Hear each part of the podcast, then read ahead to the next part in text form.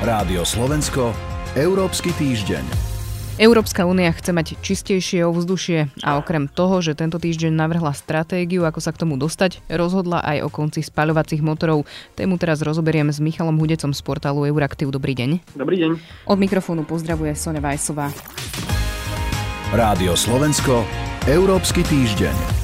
Európska únia sa dohodla na de facto konci spaľovacích motorov od roku 2035 e, zásadne obmedzi ich predaj. Možno keby sme si mohli povedať najskôr tak všeobecne, že čo to bude znamenať pre bežného spotrebiteľa a pre členské štáty. Dohoda v praxi bude znamenať to, že po roku 2035 sa na európskom trhu už nebudú môcť predávať nové osobné autá a dodávky produkujúce priame výfukové emisie, teda v tej dohode je to napísané tak, že emisie sa budú musieť znížiť o 100%, čo teda v praxi znamená koniec benzínových a naftových motorov.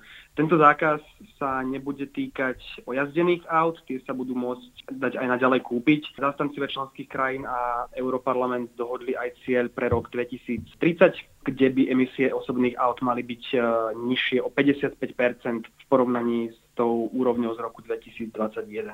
Dohoda o konci predaja nových vozidiel na spadovacie motory teda pochádza ešte z júna, vtedy s ňou súhlasili ministri životného prostredia členských krajín, teda Rada Európskej únie. No táto iniciatíva prišla z balíčku Fit for 55, ktorý má európsku legislatívu zosúľadiť s novými klimatickými cieľmi. No a vo štvrtok sa vyjednávačom Európskeho parlamentu, rady a komisie teda podarilo dohodnúť už aj detaily. A teda čaká nás už len posledné hlasovanie v rade, ale tam sa už neočakávajú žiadne prekvapenia. Ako ste povedali, že o tých spalovacích motoroch sa hovorí už dlhšie a o ich konci, tak povediať im zvonil doslova umieračik. Unia však nakoniec ale predsa len ustúpila v jednej veci tlaku automobiliek a to konkrétne pri emisných normách. Teda čo to rozhodnutie vlastne o konci týchto motorov, keď to tak otočíme, tú otázku neprináša? Áno, tak ako ste povedali, to, pričom komisia vyzerá to tak, že ustúpila je nová emisná norma Euro 7, ktorá určuje emisné limity pre osobné auta a dodávky. Tu sa od komisie očakávalo pomerne veľké sprísnenie tých súčasných limitov, teda tej súčasnej Euro 6 normy, ktorá platí už niekoľko rokov. No a k tomu ale napokon pravdepodobne nedôjde. Z komisie totiž unikol návrh legislatívy, z ktorého vyplýva, že sa až tak veľa nezmení, nejaké čiastkové zmeny tam sa tam čakajú iba pre limity pre benzínové vozidlá. Toto je pomerne veľké víťazstvo pre automobilky, ktoré upozorňovali, že ak by k nejakému extenzívnemu sprísneniu tejto normy došlo, tak by museli investovať pomerne veľa peňazí do technológie, ktorá to bude iba krátky čas, teda do roku 2035. A teda tieto investície by museli prísť v čase, keď by mali investovať do elektromobility, aby sa teda pripravili na to obdobie po roku 2035.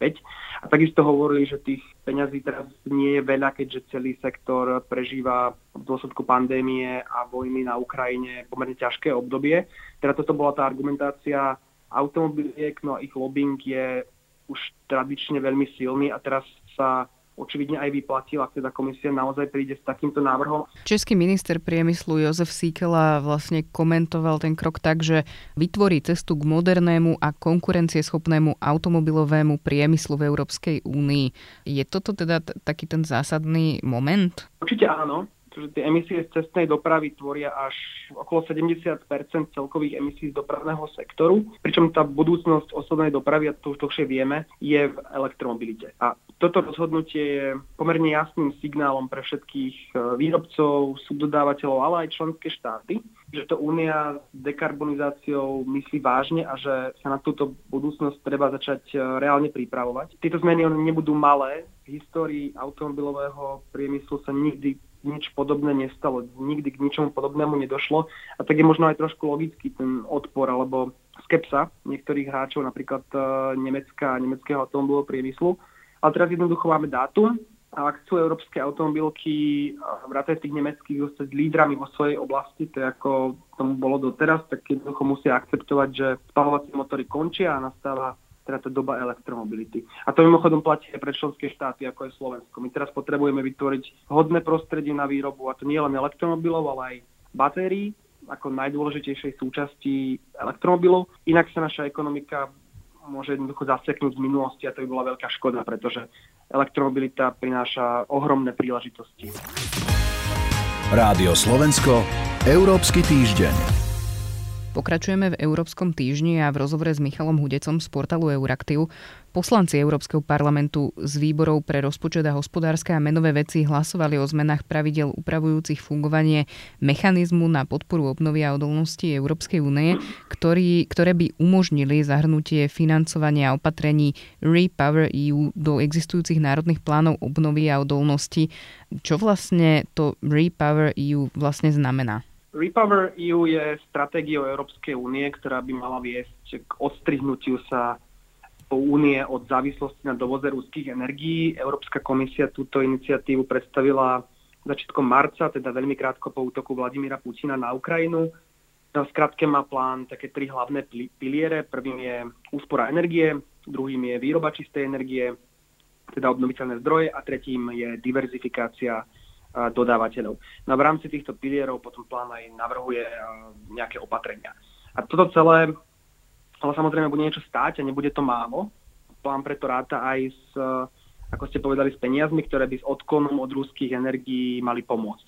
No a tu komisia, parlament a rada, teda členské štáty dlho hľadali nejaký spôsob, ako to zaplatiť. A alternatívy boli teda dve.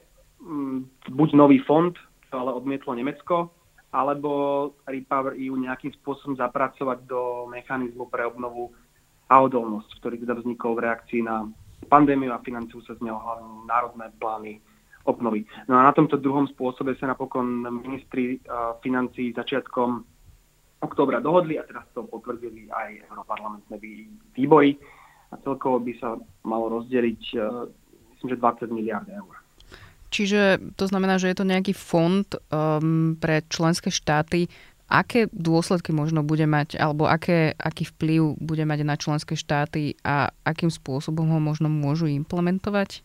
V jednoduchosti dostaneme viac peňazí na náš plán obnovy. Ten schválený, ten Repower EU by sa mal teda stať uh, nejakou samostatnou kapitolou tých národných plánov obnovy Minister financí Matovič už e, ešte začiatkom oktobra po tej rade povedal, že Slovensko by z tých 20 miliard malo dostať 366 e, miliónov eur.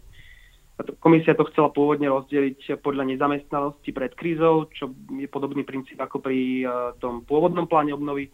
Nakoniec sa ale dohodlo, že sa zohľadne aj politika súdržnosti a závislosť členských štátov od fosílnych palív a nejaké, nejaké ďalšie body, čo v praxi znamená, že menej peňazí dostanú krajiny ako Taliansko či Španielsko a viac krajiny strednej a východnej Európy, teda aj, teda aj Slovensko. Toľko Michal Hudec z portálu Euraktiv. Ďakujem vám za rozhovor. Ďakujem pekne. Reláciu Európsky týždeň pripravili portál Euraktiv a Sonja Vajsová. Rádio Slovensko, Európsky týždeň.